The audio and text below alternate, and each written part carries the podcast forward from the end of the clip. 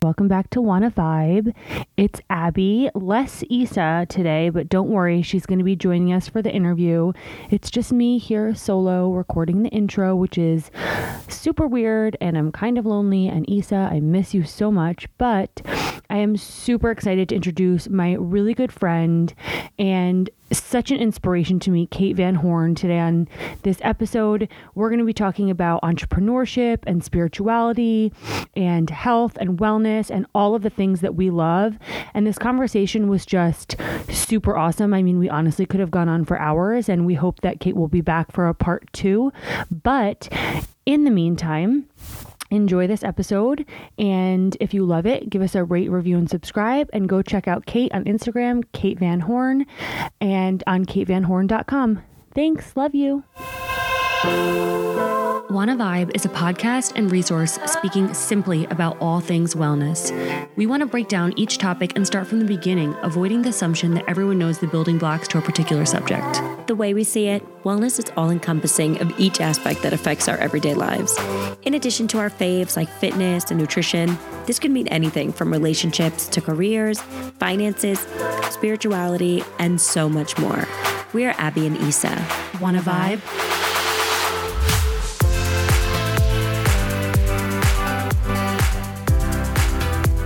Hey. Hi. Welcome back to Wanna Vibe. I'm Isa. I'm Abby, and today we have Kate Van Horn. Um, I don't even know like what title to give you because you do one million things. So, do you want to give us a little intro? Yes, I do a million things. Like Abby said, I am a, a yoga instructor, business coach, tarot reader, and I guess I like to fall under the category of entrepreneur. Um, I work with Entrepreneur. Yeah, I work with and coach women uh, who are creating wellness driven and consciously driven businesses. And then I've also, you know, built some of my own brands, including a wellness festival for women um, called the Good Fest. So over the past five years, those have been, been kind of, you know, the offerings I've built out. Yeah, and we can't wait to dive into every All single one of them. um, but first, uh, what we love to do with our guests is just kind of hear a little bit about your childhood and your upbringing. Um, like, you know, what was the environment like that kind of molded you into the Mm. person that you are today?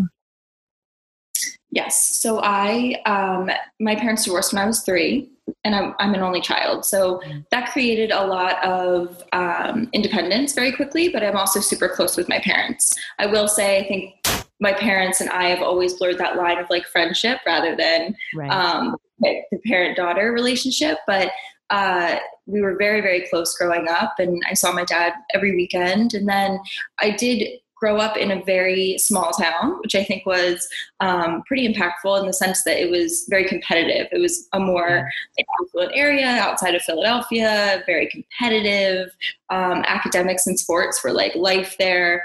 And I was just not buying into it. So I, I would say that I was a little bit of the like the outcast in, in high school. I think that I was um, harboring a lot of like anger and resentment that kind of left me to have this like constant bitch face and left me, you know, with my with my small circle of friends, but not the social butterfly, not doing a ton in the community, um, and kind of just like keeping to myself. I was always quiet in that sense, but it was a great school. I just remember like, you know, coming home with like really poor grades, my parents being like, what's going on? Like you're intelligent, what's the deal? And I just I never resonated with like that that style. And I, I said very quickly and early on that I really wanted to do my own thing and build businesses. And and my parents were like supportive of it, but were probably thinking exactly what I would think if my child came to me and said, I'll be an entrepreneur. Like, we'll see. Um, it worked out. And it, and it was i think because i i've had like the awareness very quickly that that wasn't like what i was driving with. Like that that idea of needing to go to like the best college and all of those things i just didn't work towards it. But i loved work. So that was kind of how i went. I love that. I wish I was more like perceptive being younger. I Yeah. feel like I was so sheltered that it was just kind of like, I don't know, just tell me what to do, as opposed to being like, no, I'm, I, I don't agree with this, or like, I don't know. I guess I was always like moving through things because people told me to, so I just did. Mm-hmm. So I love that. I love hearing that because I feel like that's a yeah being younger and being able to tap into that. Yeah, very self aware Right. such a young age. That's the word. Um, yeah and you've been like like well, I guess we'll just get to the dirt right away. Why why wait? But you've been pretty open about your journey with an eating disorder. Mm-hmm. Um, and so I'd love to hear um, a little kind of like recap of your story, like mm-hmm. a little Cliff's Notes version for anybody that's listening that isn't familiar.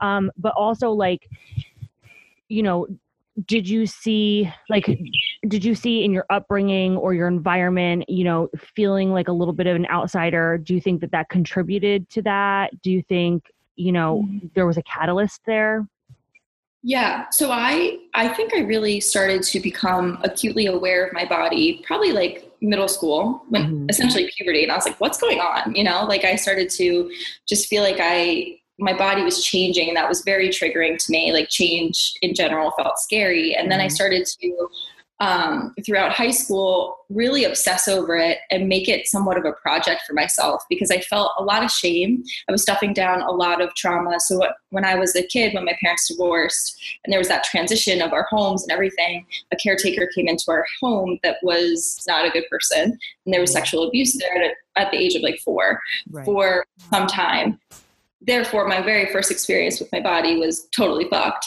and skewed and that stayed with me for a long time like that anxiety was just like always kind of resting in my chest and my stomach and i didn't even tell anyone until i was like 16 years old wow. so wow. that developed a like, it was a lot and that was hard because again like my body was was no longer defined by myself i didn't understand like it was just tough and so in high school, as I was preparing, I was a senior, preparing to go away to college pretty far, Arizona State. And I just wanted to just to control something. So I was really scared of this new chapter. And I started to manipulate my food and count every calorie and work out. And mm-hmm. um, it was, I'd say throughout high school, I kind of uh, flip flops between like overeating and, and like secretly binging and then restricting. So at that time, my weight was relatively like stable and people st- saw me starting to lose weight and it was like I looked good. You know, they didn't understand that it was like, and they don't know. Yeah.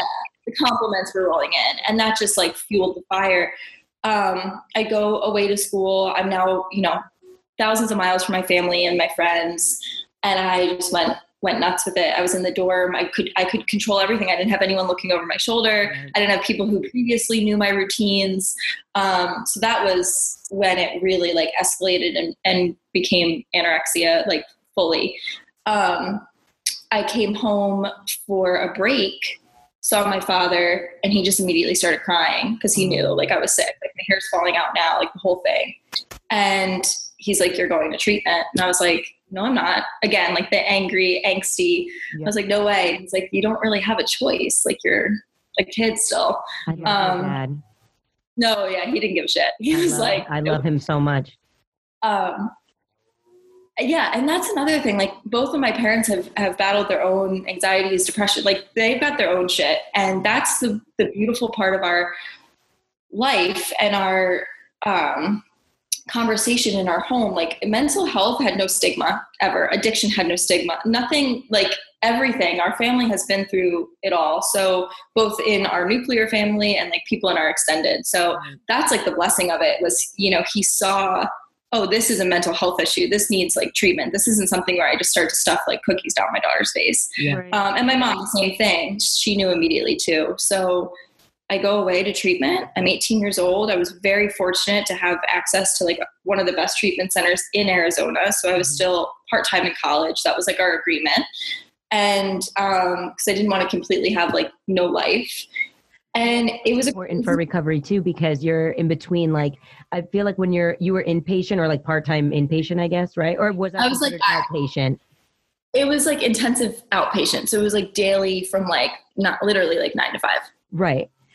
I think yeah. that's so important to integrate school like that you were able to still have like a quote unquote like normal life mm-hmm. with it too because when you're in inpatient treatment it becomes this bubble of yeah. like here you know like you eat this and you do this and it's like this routine and when you get they like release you into the wild you're like what do I, I do now? Yeah, how do yeah. I handle this? Mm-hmm. The skills. Yeah.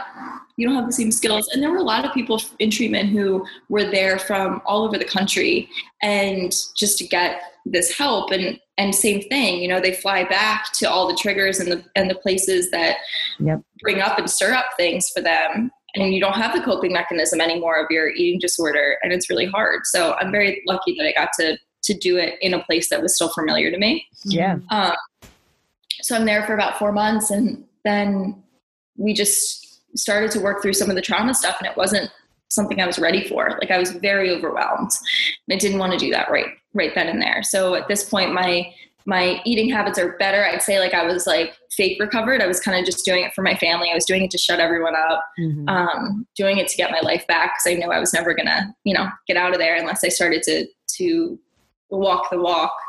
Um, but when I left treatment, I I still had so much that had opened up. Like the wound was now just like exposed, and I didn't really have anything to use to cope with it. Um, so eventually, I did go back to treatment specifically for trauma and women's uh, sexual abuse, which was another huge journey and where I found and discovered my spiritual practice, yoga, all of those things. Um, so I know that that that, ex- that experience in college was that baby step in getting like my toes into something and being open to a really formal form of treatment being okay. And then I, I did it when I was ready later on. I'm curious to know like when you did finally tell someone about your abuse, like um was it your mom mm-hmm. told and like mm-hmm. how did i mean how did that how did that go basically like was yeah. she like what in the fuck like yeah she believe she you right away yes definitely believe me i think that i didn't do looking back like i felt very uh disassociated for like many years of like my teenage years, like I almost don't even remember. Like, and I remember going into her room at like 3 a.m., like kind of waking her up, not really being clear, not like just kind of saying something, but not deeply saying something. Yeah. Um, so I don't even think she at that. It wasn't until I was in treatment that like the full story came out, and then she freaked. I think that it was like all a blur to both of mm-hmm. us. Right. It was like kind of a half, a half truth, because um, I don't even think I was ready yeah. for that reaction, but I had so much like stuck. I did tell my best friend um, growing up, and she probably around the same time, 16, 17, I remember being in college, and she just was hysterically crying when I told her. And I was like, Why are you crying? Like, what's the deal? And and that was the first time it clicked where I was like, Oh, this is really hard for people to know and hear. Like this is heavy and, and I've been carrying it and and minimizing the weight of it for a long time. Right. Yeah, totally. And I think that, I mean, that's like a, it's a coping mechanism in itself, right? It's like self preservation. It's like yeah.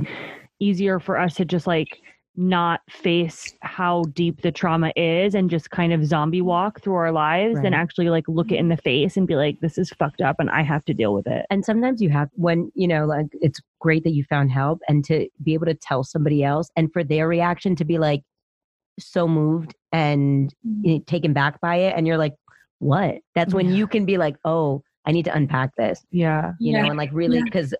i don't know why like i'm why are you responding this way? Yeah. like, and it's crazy. Yeah wild. And so you were in treatment and you found yoga which obviously became like such a huge part of your life. That's so amazing. I i wonder like did you have like a like did you just like hit the mat and you were like yes or was it like a, a while of just practice before yeah. it became part of you? Like what was that what was journey moment? like? Yeah. Yeah. I had always been familiar with yoga. I i danced my whole life. Like i did ballet. Ooh. so no wonder eating disorder central too um, and i had been like introduced to it and, and taking classes, but never resonated. I just was like, oh, it's stretching. Yeah. So when they asked us to do it, it felt great because, you know, it broke up our day. We were there like in group sessions and I always looked forward to it.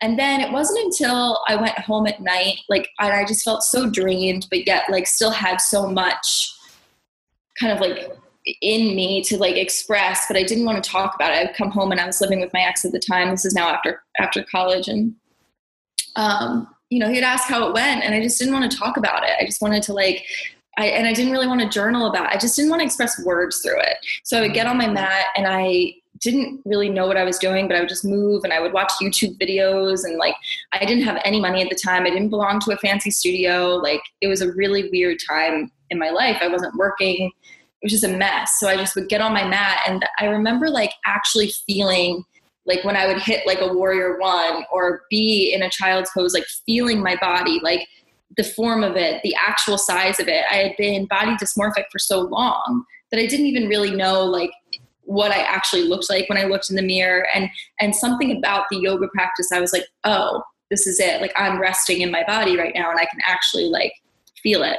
And that was like the moment I was like, this is really powerful stuff and this is what it means to be mindful of of your physical you know form and so i just got pretty hooked to it there was a period i was doing it for a really long time and it, it kind of got egoic for a bit i was like obsessed with like the arm balances and all of that but it was just exciting and fun it was a new yeah. community that i i got to be introduced to and i eventually took a step back from it a bit um, noticing that it, it got that way right. and then eventually went back to do my training once i felt like grounded again um, I love that. You said two things that since we started talking that brought me to a place and i want to bring it up because i'm a little curious um, to get your perspective on you said um, you know controlling your diet or controlling your body through your diet and and counting calories and all of those things and then you just said something about body dysmorphia and how like you mm-hmm. looked in the mirror and you didn't know what you looked like and this is something that i think about a lot when we're talking because mm-hmm. we are very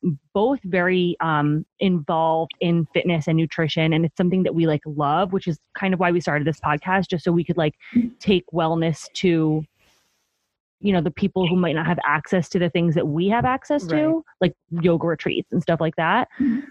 but like i look in the mirror and i don't i don't think that i have an eating disorder i don't think i have body dysmorphia i don't think that i have an unhealthy relationship with food or exercise but i for sure look in the mirror and cannot tell you like what i actually look like because I can only see my yeah. flaws.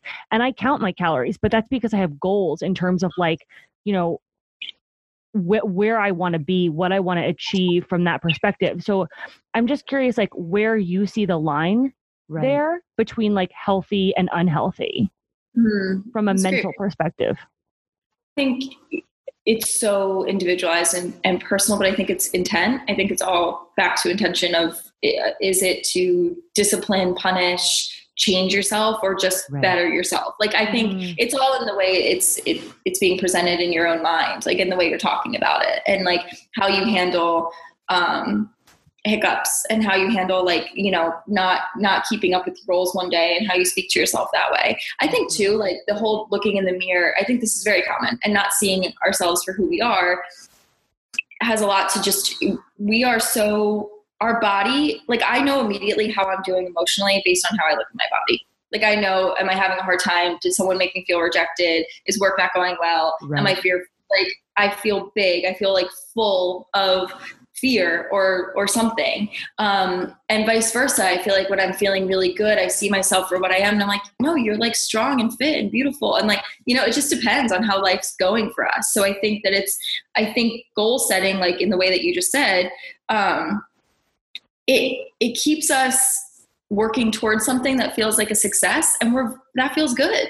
So it comes down to just you know self-talk and the way that you actually view it all. Like is it is it punishment? Is it because you have to change? Is it the fear of looking the way you do now? Or is it simply to enhance and, and better Mm, interesting. Just in the way that you speak, A, I think it's so amazing that your parents got you into treatment and were open about it because so many families don't have that, or like there's this big stigma and they don't want to talk about it. Mm-hmm. And it's mm-hmm. like they would have done like the cookie thing and been like, here, just just eat a little more honey. Like that's what you need, you know? And it's like really just making it more aggressive. Um, I think that's so important. And I think that once you're in treatment, I went to treatment for an opiate addiction. Um, mm-hmm. I just think they everything that they tell you like once you get out of those places it's like that never leaves you those mm. those little mantras and those thoughts and you know that if you go back to the behaviors that you were making you fall apart that there's like this little weird voice it's like you know you shouldn't be doing this mm-hmm. or like exactly. if you start to speak negatively to yourself just like in your head you can almost like take a step back and be like like you said like um, did somebody make me feel bad today? Is this why I'm talking like this to myself? Mm-hmm. And you can kind of start to pinpoint and say, like, okay, this isn't me. Mm-hmm. Like, this mm-hmm. is just outside factors that are trying to affect me, and I can control how I respond to this now. Because at least, like, I would I would think maybe this is like kind of similar to food. At least it was for me with drugs. It was. It came to a point where it was like I had to tell myself, I can do this if I want to. Yeah. I'm just choosing not to. Like the power I had to like take back and say like I Yeah. I could get high as shit right now, but I'm saying no.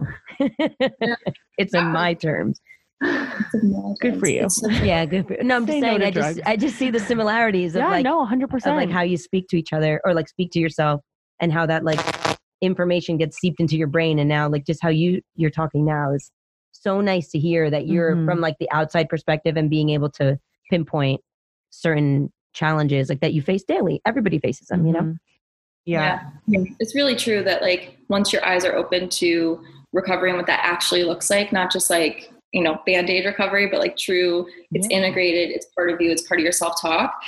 You can't really go back to sleep. And and that was something that we had to, you know, really face in treatment as a group of the conversation around like this is always going to be a problem for me like uh, like Right. and with any addiction this is always going to be something i need to maintain and keep a watch for and like i cannot just ignore it and that's really hard to accept at first of like this is always going to be something in the back of my mind but thank god I, i'm aware of it now and Yep. at the age that i was able to tackle it and it is what it is but i i talk to women in recovery or or battling you know their eating disorder still and i throw them so much love and compassion because the bottom line is like we can't abstain from eating like Right. our biggest trigger is three times a day and it's not something like oh i'm gonna i'm gonna no longer drink you know? It's like we have to keep going and do Right. it so that's why it's like, there's going to be messy and imperfect days.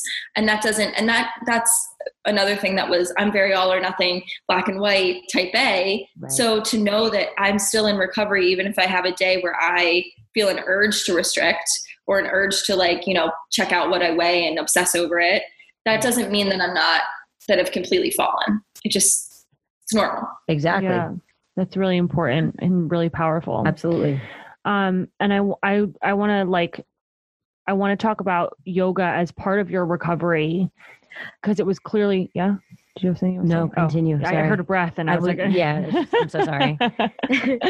um, because it was clearly like a very um important piece of your journey. right So, what what made you want to share that with other people and become a teacher? and did you do yoga before treatment like a little bit okay like just every once in a while but i definitely didn't Barely. I feel like I need to stretch today. I'll do a little yoga. Um, but it, it wasn't like a practice or something that I really integrated on any like form of spiritual level or or off the mat. I didn't understand it.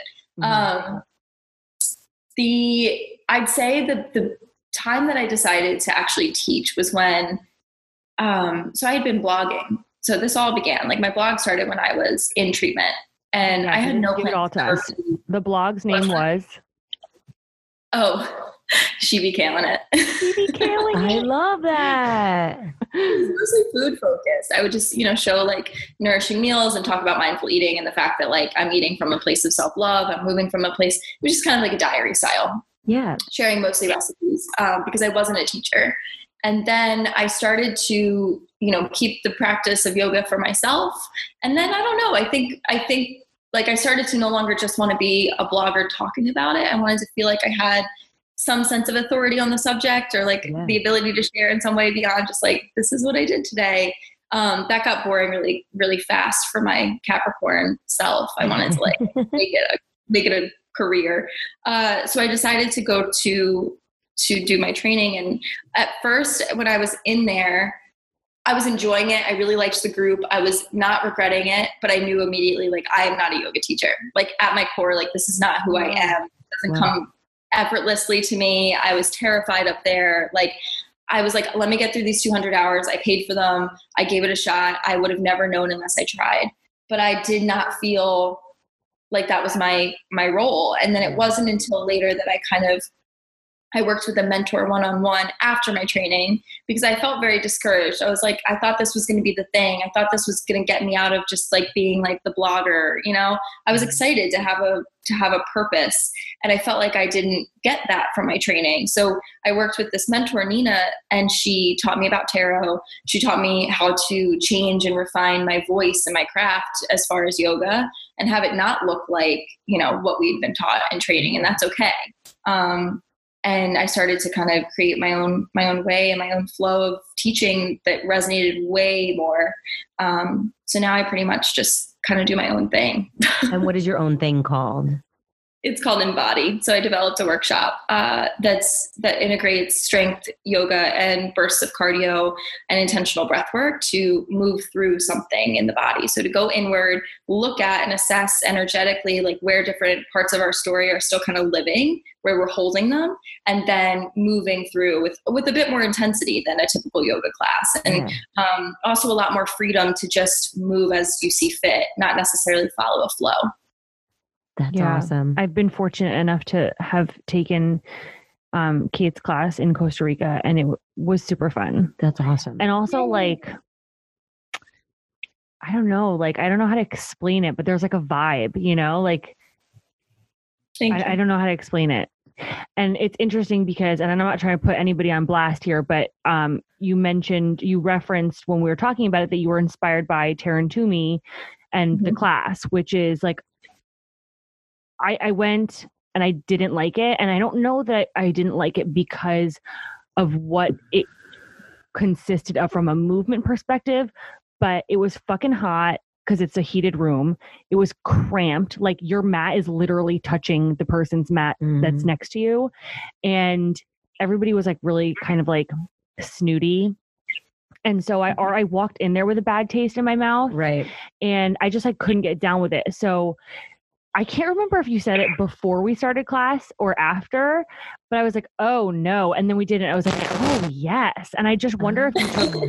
if if I took the class out of the class, I would have enjoyed it. But there was something just like very freeing about Embody. Like it just it was fun, but you could feel the energy moving through you. It's nice not to have yeah. people that are like uppity in class too and like uptight. Honestly. Fire Shaper in Rutherford, fuck y'all. Why? I don't like them. They're mean. Whoa. Yeah. We have to take this Har- offline. Sorry, that's a harsh stance. I need to know more about this. um sorry. I so yeah. So then I mean one of our questions was like how did you how did you come up with the concept of embody like were you just like I, I'm yeah. were you in your living room like just like kind of like listening to music and, like, and just like and you around. can't see what I'm doing right now, but I'm like doing like a wave. yeah, you're like very wiggly right now. Yeah, uh, pretty much after my first ever experience with the class. And by the way, thank you for sharing your your thoughts on the difference because I agree with you. I think there's definitely a there's something pretentious a little bit about their yeah. branding. I think mm-hmm. it's um, missed opportunity because the movement and the actual premise of what is being taught is right. extremely trauma informed. And trauma informed movement and trauma informed practices need to be in every community, not just, yeah. you know. Right. Um, so that's difficult for me to see that untapped potential, I think. Well, like I would love to you're tapping it. yeah, I, uh, I would love to see Embody being taught, you know, in college campuses and, and women's shelters and the places that I needed this yeah. practice too, not just yeah. for fifty dollars in Soho. Um, but anyway, that aside, I did develop it just like in my living room. I, I knew that I wanted to find something that combines like I loved the choreography part of it in the sense that because of my dance background, like I loved like the music is the is the biggest part. Like I feel like I choose the movement based on on the music and I obsess over the playlist and I know that like music is what can bring so much emotion out of me. Um, and then from there, I just I created a structure pretty early on that like could fit. Like I know where to place things in in the flow, and then eventually I hope to teach other people like how to follow that as well. Yeah. So I really did make it pretty formulaic, like immediately, and, and little details like you guys might not even realize when I'm teaching it, but like I go through the four elements of like earth, water, fire, and air, like throughout the whole practice, because I feel like that creates harmony in the body. Like I don't necessarily say that a time, but when I'm placing things, that's what I'm thinking about. And in the opening um, song, like same thing. I wanted to, I wanted there to be a lot of intention behind everything, whether people even realize that it was there. So that's what I tried to do. I love that. That is a true gift. Do you think like in in body now, you're like hear a song and you're like, yes, this is where I'm going to build. No, I know immediately what song it's going to like. One hundred We were we did it at the end of one of your one of your classes. You played Des'ree. Remember, you got to be bad. You got to yes. be. And I I now like two months later cannot fucking stop singing that song and it makes you think of kate Uh, yes 100% I, i'm in costa rica in the jungle Yeah. listening to fucking Des'ree and then also um can you sing we again? were no. Oh. We were walking home one night i think from dinner and you were like do you have any any song requests? Like i need to make a playlist and you were kind of like not stressing out that's like a really aggressive word but you were like clearly thinking about it and i was like don't you just have an old playlist you can use? Like you're like yeah but i, was like, want to keep it fresh and i'm like yes. but we don't know the difference Exactly. like we've never heard your playlist before and you're like i can't do that and i was like all right respect like You're like, I teach I know definite perfectionist i know that i know this playlist Yeah. already exactly and i teach better when i'm like all right i'm showing up in a new way because that's the thing too like i've had classes um, i did a retreat in italy once and and i kind of feel for the group because they got a lot of anger from me like i had them screaming pounding their fists like i was like and I, my friend sierra was there on the retreat with us and she was like were you angry personally because you like really wanted us to be angry Wow. and then Shout out, other Sierra, we miss you Hi, Sierra. and then other other classes i feel like a lot of joy and just like it feels very more it's much more playful and the songs are more playful so i think it just kind of happens as it's meant to yeah in that sense That's awesome. Sarah was in Costa Rica with us. i said hi to her i don't know her though She's like stupidly gorgeous and the sweetest person ever. And it's so unfair that one human got all of her amazing qualities. um, okay, so I, just like totally had a stroke and like lost my train of thought. Um, so if somebody's taking your class for the first time how do you speak to them about it? Or like if you're saying like oh you should come to my class like what is how do you prep somebody who's walking into your class for the first time? Two things i would say to them. You're going to get out what you're willing to put in and like what what level of discomfort you're willing to reach. That said though like be open to feeling but be open to not. Like someone next to you might be having a real breakthrough and you might just feel it just feels like good movement and that's okay. Um, know that your experience will be whatever it's meant to be and that if you're open to feeling feel but if feelings don't come up that's okay. Like i think it's just the permission for it not to be a big monumental moment if it's not meant to be. I really i really that's sometimes like all the anticipation you go in thinking you know i'm going to move through something. I'm going to there's stuff stuck in me. Like i'm going to feel i'm going to scream i'm going to cry. That puts a really uh, difficult expectation around the practice and it needs to just be what it's going to be oh that's yeah, nice Totally. i love that Um, so in addition to yoga and Embody, like we touched on earlier, you also have co-founded a festival, the Good Festival. that is so cool So fucking how do you cool. even do that how does so cool. So I want to, I guess, like, I guess we're going there. Like, let's go there now. Tell us everything. one way ticket So we, um, my two partners and I met through the Philadelphia. This is when I was still living there at the time, like wellness scene. You know, one of them worked and managed a healthy juice restaurant. The other was a health coach. I was blogging. We just kind of like ran in the same circle and and liked to hang out because many of our friends and coworkers and people that we spend our time with didn't have the same interests. So that's what we would do. We'd, we'd go grab a yoga class or do something like that. And then one day we were at coffee and it was in 2016. It was like August. I remember it was the summer. And um, we just were like, Philly's really lacking like a true event, a true experience, like something cool, like like the ultimate day of just like from start to finish, like it's everything that you want in a wellness day. right. Um, like, how, honestly how when you think of like philly it's like cheesesteaks Mhm. everything that's like heavy and anti not anti but like the opposite of health and wellness Totally. And there and we knew because we knew some of like our women and clients and readers and followers and all these people in the community that were like so hungry for it and we're so over like that being like what Philly's about. Philly's a very like heavy drinking like everything's a happy Yeah, hour. like the Everything's bummers and like doing all that, and like going out on Center Street or whatever it is, right? Center. Yeah. So I was like, you know, we need to just kind of shake up the conversation around wellness in our city and do it for our city.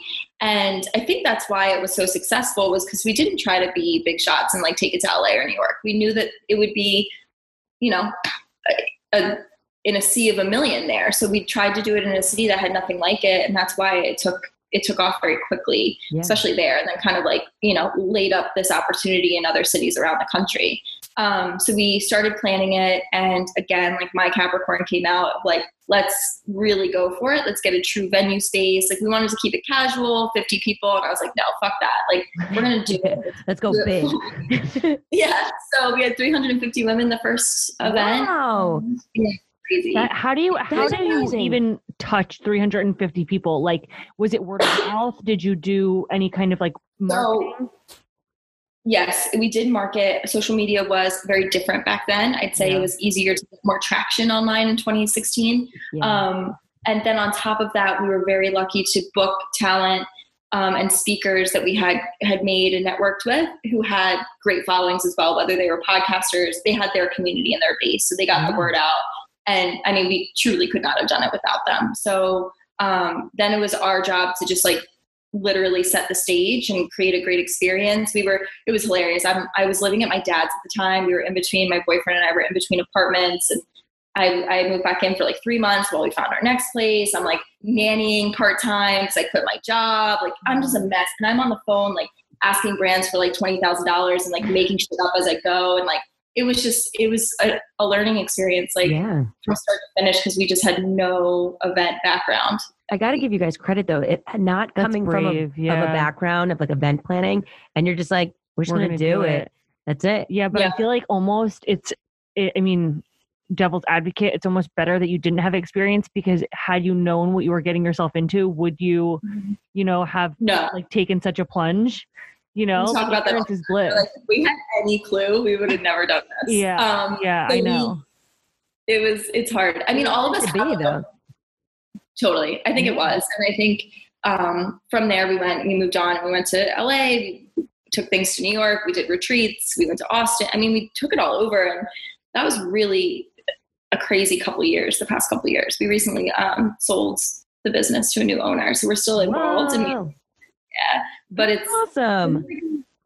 been a journey for sure. Crazy. I know we just missed your um the not your but the mini event with Erin Claire Jones, who's been on our podcast before last week. I think it was in New York two weeks ago. Yeah. We wanted to go, but I feel like we had conflicts or something that night. And next time. Mm. Um. So then the last, probably not the last, but the other like little component that's um floating around here is your tarot reading, Mhm. and um and so I know that you touched on before that it was one of your coaches that kind of like opened Yeah. opened you up to that world. So um I'm curious to hear from your perspective because I've had two readings with you now and I'm like addicted. Um you are very very gifted. Um like how how how did you hone that practice? And what about it called you you know like you did you pick up a deck and just like think like this is a tool that i resonate with and needs to be a Mhm. huge part of my life Yeah. So I actually started receiving tarot readings in college and I didn't tell anyone. There was this tarot reader like by my campus and I used to go to her far too often and spend like all my bartending money on this bullshit. And looking back, I was just I really liked this like witchy kind of this darker i think i've always because of the trauma because of things that i've worked through because of all the therapy like i've really like identified with like shadow stuff you know and knowing that like I have that part of me. We we all do the dark and the light, and not being really afraid to like explore them.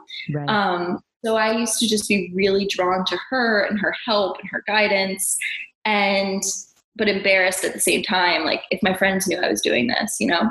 So then I met my mentor at a workshop. She was teaching in Philly actually with us with Good Fest. We did something like small with her, and um, she brought her deck, and I didn't know she was going to be doing tarot at the event. And she started to just kind of like pull cards for the group, and the deck was so beautiful. It's the same one I use now, the Wild Unknown. And she was just so mysterious, and I just saw so much of like, but also real, like normal, spoke Yeah. like a like look like this ethereal, you know, witch for lack of a better word. She was just a very real and grounded woman who like knew herself so well and was so powerful and um I was just so drawn to her. So that's why we started working together on the mentorship. And she said, Are you interested in tarot? And I'm like, I am. So I, I got my deck and I just started to work through it. And it was the thing, you know, I, I have a meditation practice, I have a breathwork practice, I have a yoga practice, but I don't do them every day. Tarot is the only thing that no matter what no matter how hectic my day is, I touch my cards. Like I do something with them every day. Wow. So I, that's how I do. Like this is the thing that like mm-hmm. lights me up most. I don't even have to think about it as routine. It just it, for two years now, it it's is. been like yeah, it just is. Um, so I started to give readings to literally anyone who would take them. Um, and I started to just be really like, it was very affirming, like knowing that their response was positive and that they were like getting something from it. Um, and then I started to do it with with more clients and students. And eh, to this day, like I used to have like a very formal way of pulling and all of that, but I just kind of like I see what happens. Like I Abby like had, has done one with me in Costa Rica. Like I'll let people hold the deck. I'll guide them through a meditation first for a couple minutes. Like mm-hmm. which whatever's meant to come through will. But it's just such a fun conversation starter, and I feel like the imagery is so like slap in your face. Like sometimes you you see things that are so jarring, and it brings to light what you already know. And it's like, all right, are we going to face it for real now, or are we going to still run? Um, so that's the fun challenge that I get to like kind of hold space for with with people. That is so cool. What's interesting to me about tarot and like it's a love hate type of thing and I know that you're going to be the exact same way when you get a reading from Kate mm-hmm. is like it's like so specific and yet so vague at the same time. so it's like a specific lesson, right? That's that the card is is telling you or a specific that's lesson the right word? Yeah, I'd say like lesson. theme, I guess. Yeah. But you don't necessarily know what that relates to. So I was like talking before I think we started recording about how, like how my 2020 um reading was like May we pulled a card that represented betrayal and I'm like now like tripping out about May and like it could be like something really fucking stupid. Yeah. And when once May comes and goes, it could have been like a fight that like I got in with my mom, you know what I mean? Or something right. like that. So I don't know. It's just like, it's interesting, but it's also like, it stresses me out a little bit. But then, then when there's good cards, I'm like super excited about April. I'm like, give me the money, honey. You know what I mean? Like, when is April? Where is April? So I don't know. I think it's, I think it's so just such a rad tool to have in your toolbox. Like it's just so fucking cool. It's very awesome hearing you talk about it too, because just in, when you started talking about it, you like it was almost like you were grounded in what you were saying. Like you were very confident and firm of like, mm-hmm. I really enjoy this. And it you could tell that you enjoy doing it and that you're passionate about mm-hmm. it just in the way you spoke.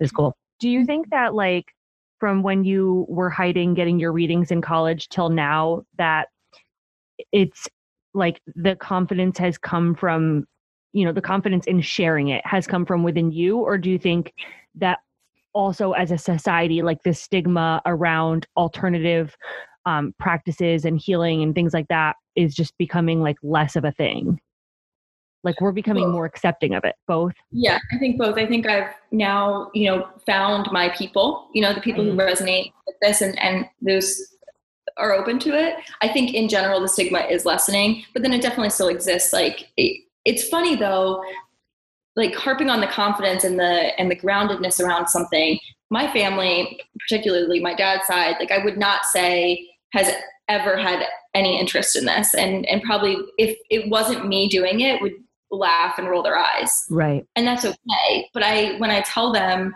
i read tarot i do so in such a way that's like self-assured and, and confident yes. and they believe me they're like yeah. all right like I'm into it. Now my dad's texting me for readings, and I'm like, this oh is God, like that's amazing. Yeah, like my yeah, the way, in the way you were presenting it, like it's all how you present to somebody. Because you know you'll have somebody who's like, I do tarot, woo, and like get like all like you know kind of mm-hmm. creepy with it, and then but you were just like, yeah, this is what I do, and I can read it for you if you want, and let me show you or whatever, and then it's like. And especially if it hit the nerve, you're fucked. you know, you're like, oh my God completely. And i think it's making sure you don't present yourself as this like mystical guru. Like that's not going to resonate or make people feel comfortable when you when you come off as this like like fortune teller that had no we all have free will. Like we don't know. The universe is going to do what it wants. Like yeah, sure. i'm just here to facilitate a conversation with a tool that that works for me. Like mm. hopefully resonates with you. That's it. It's not it's really not that deep like we could talk about all these things without the cards they just make the conversation get there faster yeah. and mm. it empowers us with like okay this is the lesson that's coming up for me or this is what i've been avoiding now's my chance yeah, yeah. i love that i do too a lot It scares you, me. You wrote, I'm intrigued by tarot, but it scares It me because scares it can be little. so broad. Yeah. like, oh my gosh, I guess I have to change my plans on betraying you in May to June so it doesn't. Oh no. Just kidding. well, I guess you better rip that band-aid off. Can you just betray me now? Betray me right now, don't worry about it. to know. Can we erase it in May? um wow okay so l- lastly lastly is your is your coaching so i'm curious like as a coach when first of all oh my, i have so many questions but when did you decide like okay i'm ready to help other women with their journeys? Like what did that look like for you? And do you ever struggle with like imposter syndrome? All the time. I do and i don't. I think after after goodfest became successful and we were able to launch that i had learned so many different areas of not just my own personal brand online social media all that but like integrate that with like my my personal experience with the yoga the, the meditation and an actual business that we scaled and got people there and like managed 500 different pieces of i was like i know what i'm doing. Like i also feel like i have pretty good intuition of the areas of business that are worth people's time and not because that was the first lesson i had to learn was i have limited funds to start any of this. I'm only one person. What is a good use of my energy? I feel like mm-hmm. that is the the thing that a lot of people were coming to me fellow bloggers fellow yoga teachers entrepreneurs in this you know wellness world were always asking me of like well where do i start what's step two and what's not worth my time because i'm able to sniff that out really fast Mm, and nice. when I work with women, I tell them like I'm not a manifestation coach. I'm not a mindset coach. Like I'm really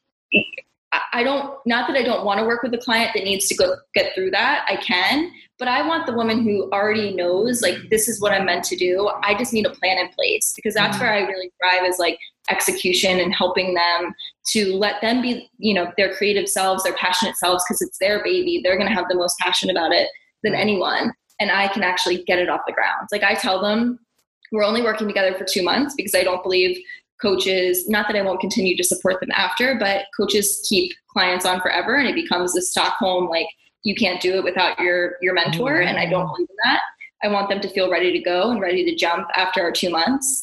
And then I also really like to work through like a, a project so that no matter what, whether that's launching the website, booking their first client, um, they feel like, okay, I ticked off like a huge um, Yeah. check mark off of the list and, and we did it together. Oh my God, you're like mama birding the shit out of them. It's like, bomb, you're done. I love Fly, baby. fly you little bitch get out of here um i love that you know you're so oh my god I almost just kicked over your water you're so self-assured yes, and it's so refreshing. refreshing and inspiring and i have an off the cuff question because you speak with such authority ooh I love off the cuff. um like what what do you consider your weaknesses ooh, look at that face Uh, she's like shit Um, I'd say that that business and work have always been where I feel really strong. Where I'm still definitely struggling is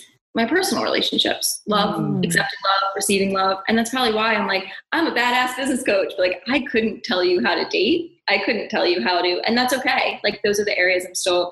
I feel like this past year, 2019, was a lot of healing in that area Mhm. um, and business was not really a focus, which was weird for me and weird for me to step into being softer and more in my feminine and more sensitive. Like I have always attacked life with a very fiery, angry, more masculine approach. we 'cause I'm can't like, that at all oh my God. I can get it done if I just yeah go forward. Get out of my So- way. Yeah. Like, get out of my way. I got it.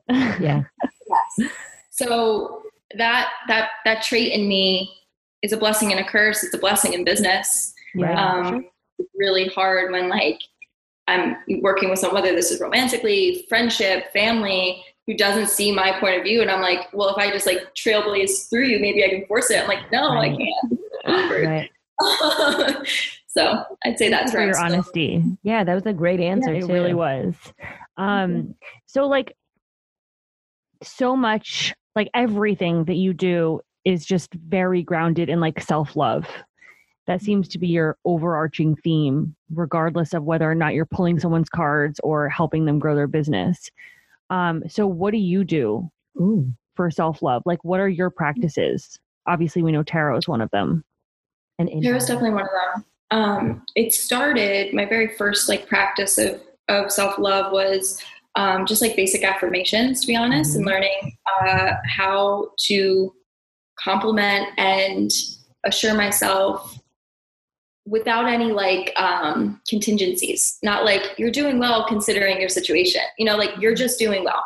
Like right. things are going to be okay because they have to be. No, things are going to be okay. Just I, I started to just reframe the way I spoke to myself of like with more more clarity and, and keeping things more definitive um, and being letting myself love be a product of something I cultivated for myself rather than affirmation of you must be doing well. You made money this month. Like no. Mm, right. Um, so that was a big step. I'd say i've tried i think movement is is definitely a form of self-love for me. I love the fact that after my treatment i took a while um, away from like organized exercise in the gym and stuff like that. It was too much. Mm-hmm. I love that I now am in a place where I can go to these fun classes and do my thing and just enjoy it and it not it not be triggering for me. It really does feel grounded and yeah. in love. Um, so that's fun. And I, I mean, my my business and my work is a form of self love for me. Like that's me expressing myself and being my most authentic self. So I feel so in my power and and good there and grateful. Um, but yeah, I think that those are some of the the ways. I, I think for me, the shift also happened when I was able to to tell my story. Like for example, the very heaviness of my story in the beginning of this podcast, and just say it, and just like let it be what it is, and let it be facts, and and let it not be a big deal. Um, that you. yeah, that's when things started to become a lot more free because I was like, you know what, shit happened. Here I am. Like it, it took away the shame in it mm-hmm. and to not have shame. You took back your power on it. Yeah. So I love good. that. Me too. Because I feel like, you know, if somebody knows you and they're like, oh my God, and they want to like treat you with kid gloves and you're able to say, like, yeah, I went through that, but that was a long time ago. And like, we're here now. Mm-hmm. You know, like if you can kind of just like be like, address it. Mm. Yes, this happened. Mm-hmm. Are we done mm-hmm. now? Are we done talking about mm-hmm. it? And then you can, you know, you release it from them and you release it from yourself. And then you can just like harness your power and go from there. Yeah. It's my favorite thing yeah, because like not talking about it also makes it like a thing, yeah. like the elephant in the room 100%. situation, you know? Mm-hmm. So definitely owning it, being able to own your truth and yeah. be the be the one that has the power over it and and to speak it and say like this is fact, like that's definitely got to be um, empowering. Do you find it all like being more gentle with yourself allows you to be more gentle with others, like people you care about? or like if you speak your, to yourself lovingly at all like i find that if i can speak to myself lovingly i i find myself more involved in being like what you did was really important to me thank you for doing that I, like but yeah. because i can give it to myself you know Is, do you find that 100%. at all that's it. Yes, I do. And that's a good point because it's that's actually a really good check when I start to get like testy with people and like critical or resentful easily or like I'm just pissed because I know that's my go-to like like that anger that uh that ickiness in me is a very big sign that I'm not doing the work for myself. So when I start mm-hmm. to see that showing up, I'm like, what's going on here? Like, why am I? So that's a good, a good test of like, go, go back to your own practice, your own self love. Um, so you can like actually authentically radiate that. Yeah, for yeah. sure. Mm-hmm. And people can feel it too. Um, yeah. What have we done? we haven't done anything. I'm curious to know. We've done nothing. I'm curious to know because you're juggling so much how like what how you structure your days like do you have like mondays are for something or like or is it like a like a time batching type of situation like how do you just how do you do everything and not lose your fucking mind do you have a social life somewhat. um, I, I, do try to have the batch work. That that is very helpful. Like if I if I do all of my client and coaching calls in one day, is it draining? Yeah, but is it nice to just get them all out? You know, recap in an email and move forward to the next phase and the next thing. Um, I try to. It's not perfect because it's everything is working around other people's time as well. Like it's the realization that like I'm probably gonna have readings in the evenings because people have work. Um, but I do what I can. I definitely notice that I know my work day, like I know the peaks and valleys of my energy, and I know when mm. to take a break, and I don't I don't force through it. Um, I know the morning, like there's there are these people who have these beautiful, relaxing morning routines. The second I wake up, I get caffeine in my system and I get on my computer. And yes. a lot of people say that doesn't work for them and that they want to do some flowery routine. I can't because those two hours when I first wake up, I'm going to get the most shit done. Yeah. And I think I'm very good at working smart rather than hard. So it's like get everything I don't want to do done in those two hours. Boom, boom, boom, boom, boom. Then I do my calls and I go work out and I do the things that are easier. But I just know myself now with the workflow. Um, which is I also I, I, have a flowery morning routine. Yeah, this so bitch I, definitely has a flowery routine. High maintenance as fuck. I'm like post meeting, like Starbucks in bed, and like have my laptop open and like one eye. Like it's a mess. It's bad. It's you not have a nighttime well routine then. My nighttime routine is definitely better. Like I feel like I have, I take more time for like my skincare and like I'll, I'll like open like a this book I have that has like a daily meditation, or you know, it's a little more. And then you can um, decompress and then go to bed.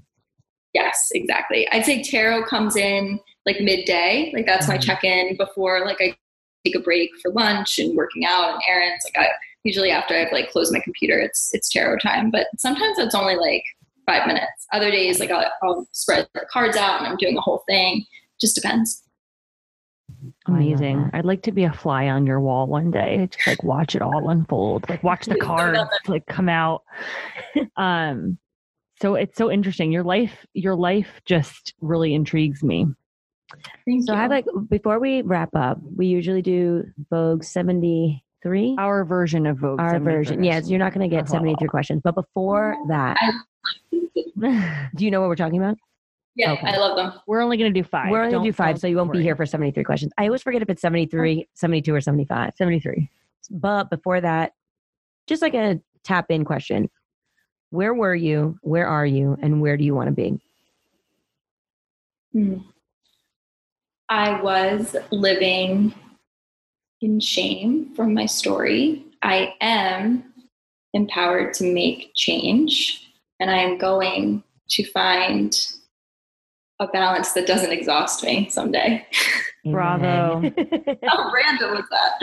I know, Bravo. but it but it like really makes you think, right? You're like, huh. She asked me that question last time we recorded an episode without a guest, and I was like, well, I don't even remember. I had like food. I had food analogies. I know. She was because like, I was like a, I was some sort of crusty McNasty that day, and I was like, tomorrow I'm going to be a French macaron. Oh yeah. Would you what say was were, I? I don't know. A hot dog. Probably big butt. um, okay. Um, so we're gonna rapid fire five questions at you, and you're gonna answer them because you have to because we said so. Please, please, and thank you. So, first question: What's your guilty pleasure TV show? I just watched the entire second season of You in one day yesterday. Yeah, it was so. I'm on like good. episode six, I think. So I was hungover as shit, and I just you watched season two yet? yeah. I'm only I'm only in the episode where actually I shouldn't say anything in case anybody's listening yeah, doesn't want to spoil no But I'm, in, I'm in like episode like six, and I'm getting frustrated. What were you hungover off of? A lot of champagne. Oh my god, uh, she's a bubbly girl too. I am a bubbly girl. I to the face. My greatest and worst party trick is that I can put down a bottle of prosecco by myself. Same. same. She said same. She touched her heart and said same. Can't wait to meet you in real life. it's going to be very dangerous. Seriously, I don't want any part of that. Um, She'll be drinking tequila, sh- like straight tequila shots in the corner by herself. I know. Jesse and I went on a date last night where I'm totally sidebarring, but um, we got to the bar and I was like, you know, like when you're just like so tired that like I was going downhill. And so I got to the bar and he's like, I'm gonna go to the bathroom. Can you order me this? And I'm like, sure. And I'm like, can I have a shot of tequila? And I ordered my drink. and by the time Jesse got back, that tequila was gone. I don't even know if he knew it happened. Oh, no, just he just paid. It. He just paid for it. He didn't know that it existed. um, sweet or savory? Savory. Ooh. What is your favorite yoga pose? Ooh, um, Malasana. What does that mean? What are your hands for that? It's like when you do, um, you're like, it's like a squat. You look like you're like pooping, oh, and yeah, um, it really opens your hips. I like the squat. Nice. Um, true or false? If you don't use it, you lose it. False. and our last and favorite question What is your vibe? Ooh, my vibe is. I wonder if we should like warn people because No. everyone No. gets stuck on this question. no, we don't want It's any. a hard question. I know. My vibe is like, uh, like marketed as chill, but really not. if that's an answer. like the duck analogy where it's like super calm on water, and then underneath it's just like freaking out, just keeping itself Yeah. alive. no, like I have friends who are like, I feel honored to know like the realest version of Kate, like the psychotic, crazy that can come out sometimes. Those are the Um, most fun. Yeah. and others like the grounded, like namaste. I mean, like, but like, this is a thing. I truly don't believe that any of these bitches who are like fucking namaste with their green juices all day long are actually like that all the time. There's just no, No. way. How can you be? You can't be. Also, go away. I don't want you. I need some. I need a little bit of like zest. Fire. Give me some. give me a little zing. Um. so, do you want to pull a card really quick? Just tell us something. Whoa! I saw you had your cards in your hand. That's why I said that. Just like pull us a card and tell us something that we don't know. You guys have a question, or do you just want to see what You have a comes through? Question? Elise? Um, now I'm on the spot. Now I'm like, I don't know what to Well, say. like, I mean, maybe something about like w- like where maybe a little guidance for Wanna Vibe in 2020. Yeah, so that'd be nice. That's what I was going to say. Why don't we see what's what's going on with the horizon of the podcast? Um, This is I'll live. I'm. This is. Are you sweating? You look. I'm you look sweaty. really- I'm sweaty. Yeah, these people so nervous. She's like rubbing her thighs. She's like, I'm like excited. Um, okay. I will do this this. is my favorite interview so far. yeah, I'm just gonna put it out there. easily. Kate is drawing cards as we speak. Mm-hmm. Yeah, sorry guys. The silence. No, please. Okay. Um you guys got four of wands. I think there will be a celebration in order. Do you guys have like like a milestone as far as like number of episodes? Do you, have you ever had like a podcast party? Have you ever had like any celebration around the podcast? No, but we, we, haven't. we haven't had anything. We would. I think we would like to do at some point to like do like a get together of sorts, but we got to try and like a tap meetup. into that. Yeah.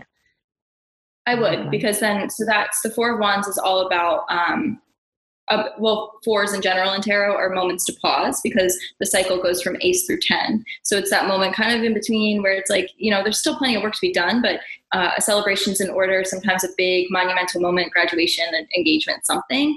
Um, if you don't have something planned it's it's a calling to do so and to create a celebration Ooh. for yourself. You also got the of Wands, which is like a really it's fiery energy because of wands. Aces being like a new spark of um, usually creativity and passion here. So I'm wondering if through that party and that celebration, that shakeup of like the energy around the podcast, like you even mentioned, Abby, that like, um, or was it you said that considers like it a job as well? Like the podcast is one of your jobs and one of your tasks and one of your responsibilities. Like maybe you guys could get a new breath of fresh air creatively if you let it be a little bit more of a party for a minute. We've been talking Uh, about that too because we're like, where do we take it to the next level? Mhm. How do we take it to the next level? Mhm. And so, who knows? And neither one of us has taken the initiative. We, no, just keep we- going. I think we've just been like kind of nervous and busy and nervous. So we're like, I don't know how to like then take the next step. And it looks like we just have to fucking do it. yeah, let's jump. Just do it. But you'll find, I think you'll find that like spark of inspiration there if, if you change up your routine and your conversation around it and make it um, more celebratory. I love celebrating. Me too. You want to get some prosecco? I was just gonna say, can we we'll fly Kate back doing prosecco? That'd be great. Kate, you're so amazing. This was so great, Kate. You're the best. Tell everyone where they can find you. You can find me online Instagram as kate.van.horn um, or katevanhorn.com is my website where I, I put everything up. I have um, more retreats being announced soon, more stuff going on. So mentorship's always available. And yeah, I just appreciate you guys having me on the show. Thank you so much. Love you. We This love so you. Nice.